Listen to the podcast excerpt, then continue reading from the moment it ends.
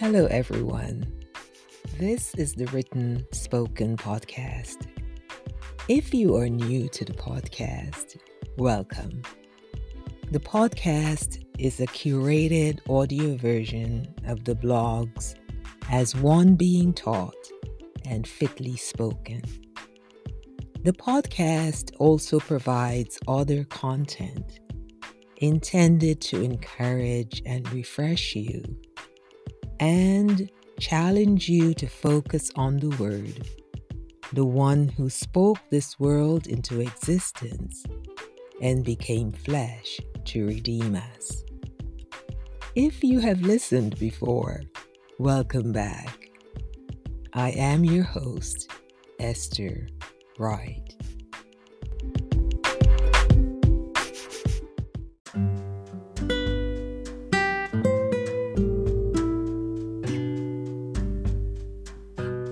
Previous episode, we were invited to let the fact that Ash Wednesday, the beginning of Lent, and Valentine's Day, which occurred on the same day this year, prompt prayerful reflection on the greatest of loves, God's agape love. Also, we were encouraged to review through the lens of God's agape love for us the quality of the other three types of loves in our lives. Specifically, how we are living out the other three types of loves Eros, for those who are married, and Storge, and Philia for all of us.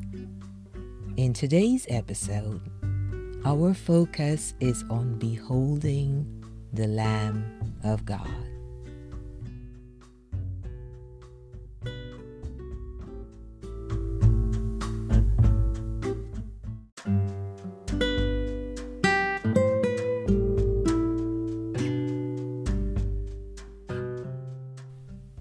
Behold the Lamb of God who takes away the sin of the world.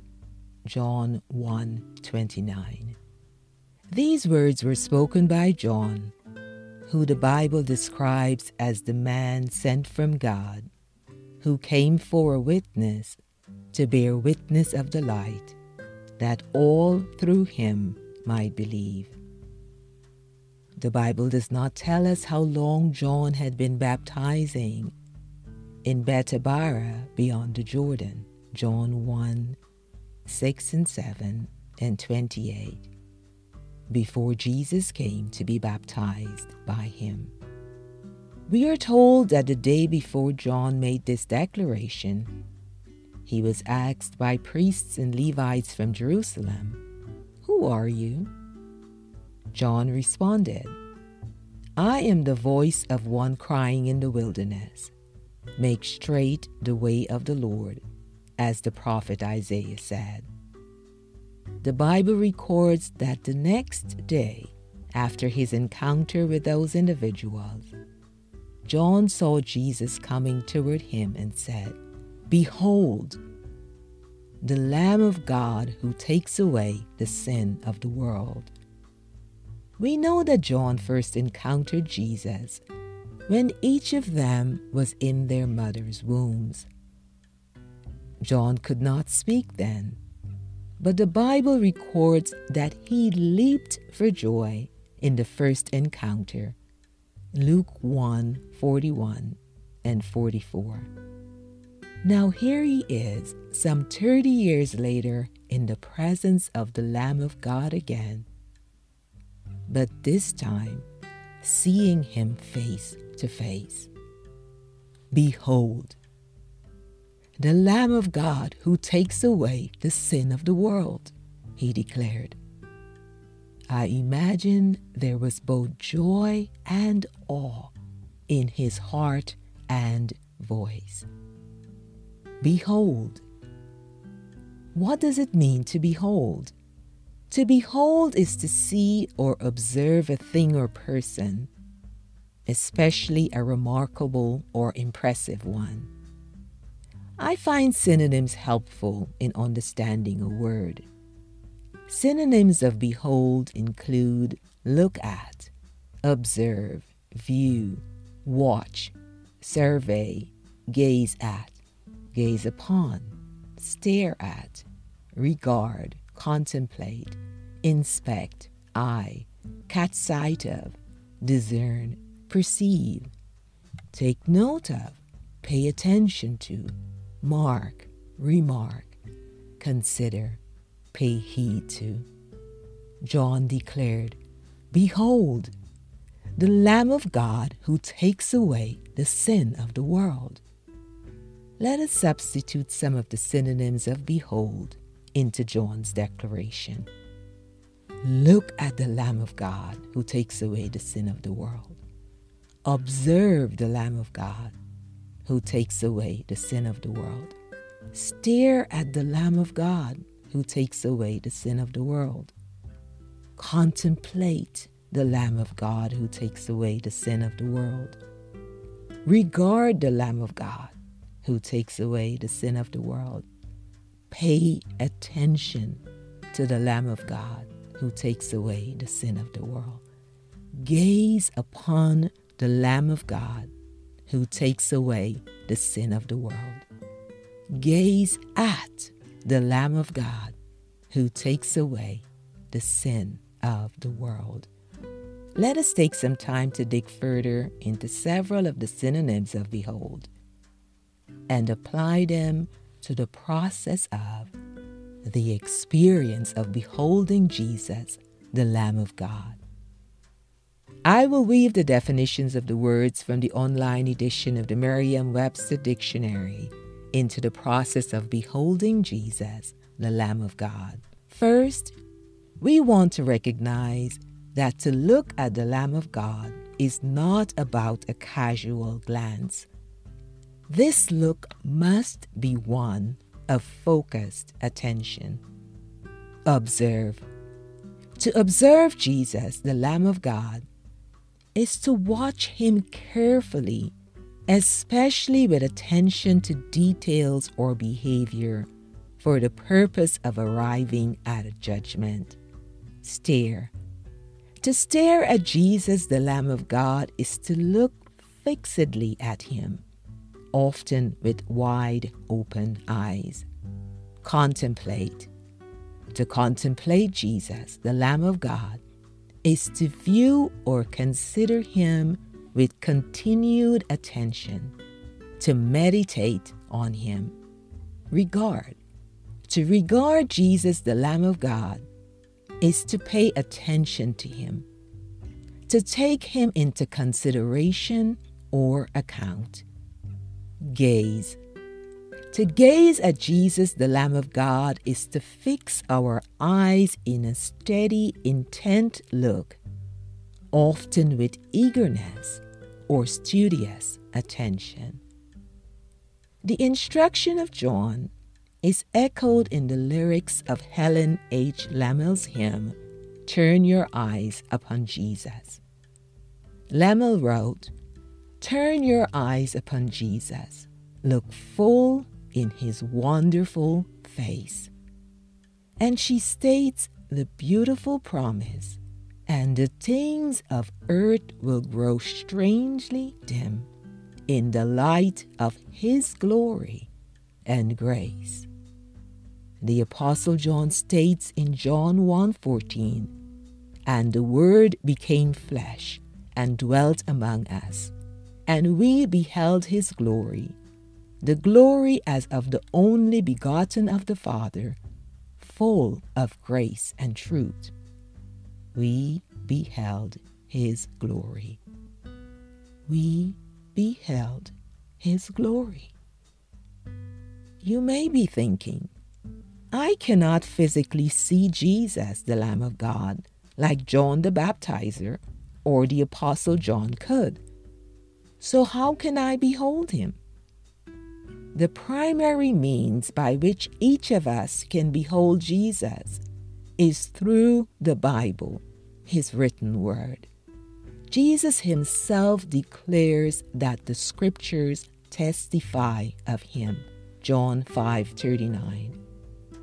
And after his resurrection, when he joined two of his disciples as they were on the road to Emmaus, sad about his death and with dashed hopes, Luke 24 27 records, And beginning at Moses and all the prophets, he expounded to them in all the scriptures the things concerning himself.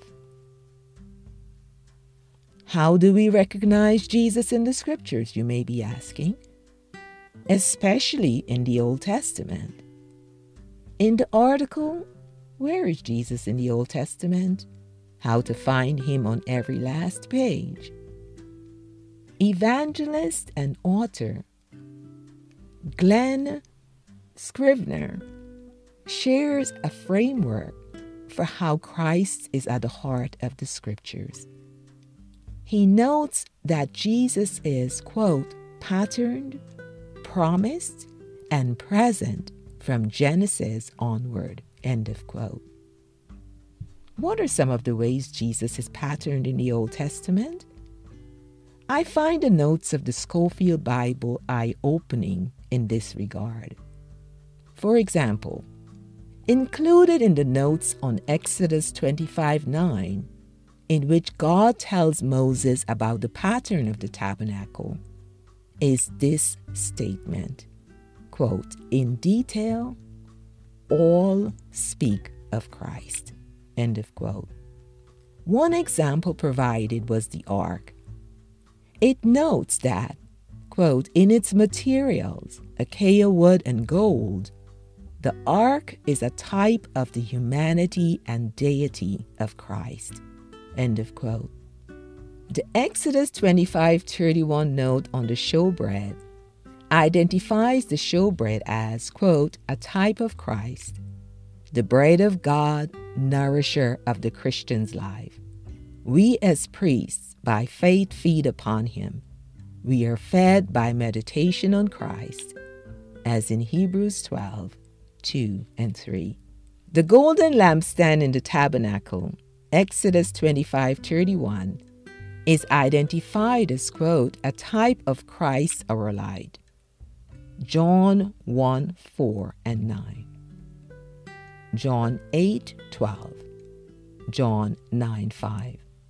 Shining in the fullness of the power of the sevenfold Spirit. Isaiah 11 2, Hebrews 1 9, Revelations 1 4. End of quote. What is one of the ways in which Jesus is promised in the Old Testament? We have only to turn to Genesis 3:15 when he is revealed as the seed of the woman who would bruise the serpent's head. And the promise of Jesus the Messiah, the Lamb of God, is repeated throughout the Old Testament. What is one of the ways in which Jesus is present in the Old Testament? Scrivener notes, quote, God has always worked in the Trinitarian pattern, from the Father through the Son by the Spirit. He did not begin to be triune. The Father did not begin to need a mediator at Christmas, John 1 1 to 14. And faith has not changed fundamentally either. Through faith does not merely resign itself to a divine plan, nor trust detached promises. Fate embraces a promising person. End of quote. Scrivener sums up his article with these words quote, Jesus unites the Bible. He's not absent from the Old Testament, sitting on the bench, awaiting his fourth quarter winning play. He is the player, coach, manager, directing all things. Throughout the Old Testament, he is the one and only mediator of God Most High, marching purposefully toward his own incarnation. Jesus is Lord. He always has been. End of quote. The song He is, written by Jeff Silvey and Jeoffrey Keith Benward, poetically shares this truth. Here are some of the lyrics. In Genesis, he's the breath of life. In Exodus, the Passover lamb. In Leviticus, he's our high priest. Numbers, the fire by night. Deuteronomy, he's Moses' voice. In Joshua, he's salvation's choice. Judges, lawgiver. In Ruth, the kinsman redeemer.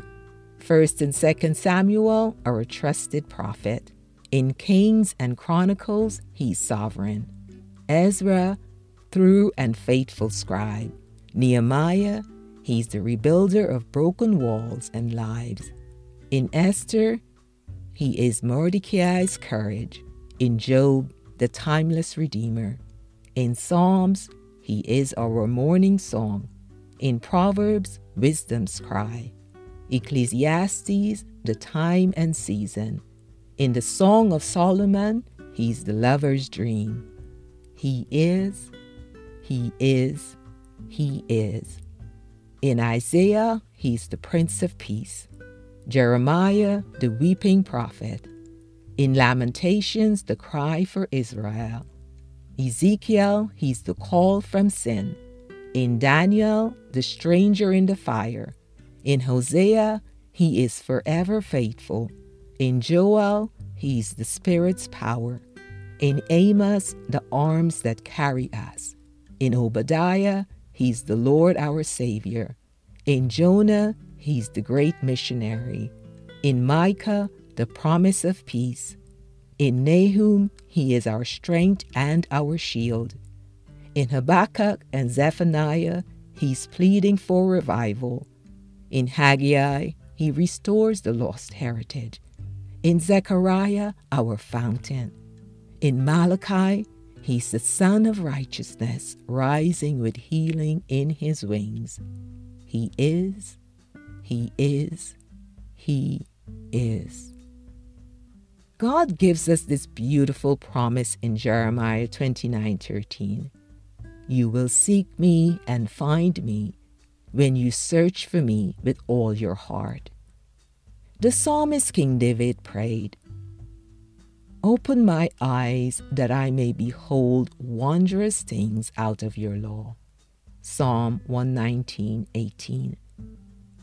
The Holman Christian Standard Bible translates this verse as Open my eyes so that I may contemplate wonderful things from your instructions.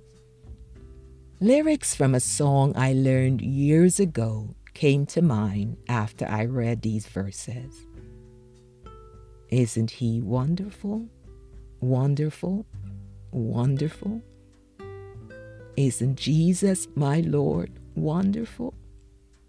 Eyes have seen, ears have heard, it's recorded in God's Word.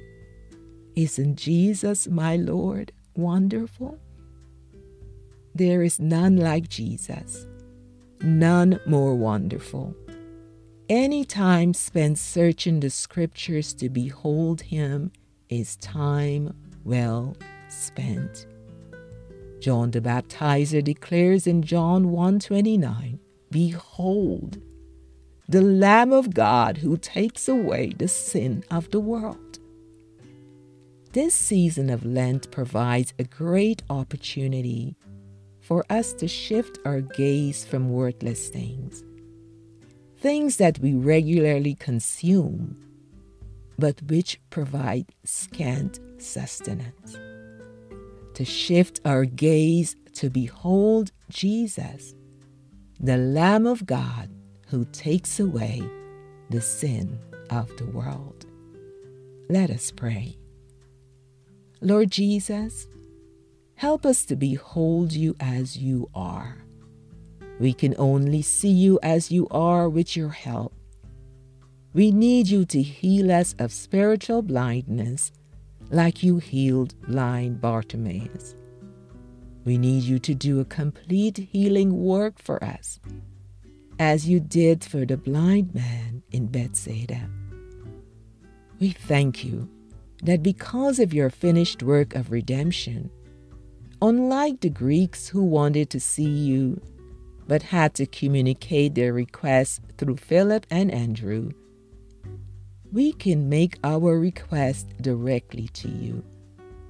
We want to behold you, Lamb of God, our high priest and soon coming King. We want to look full in your wonderful face and keep our gaze there. Help us do so, not only during Lent, but all our days. In your name we pray. Amen.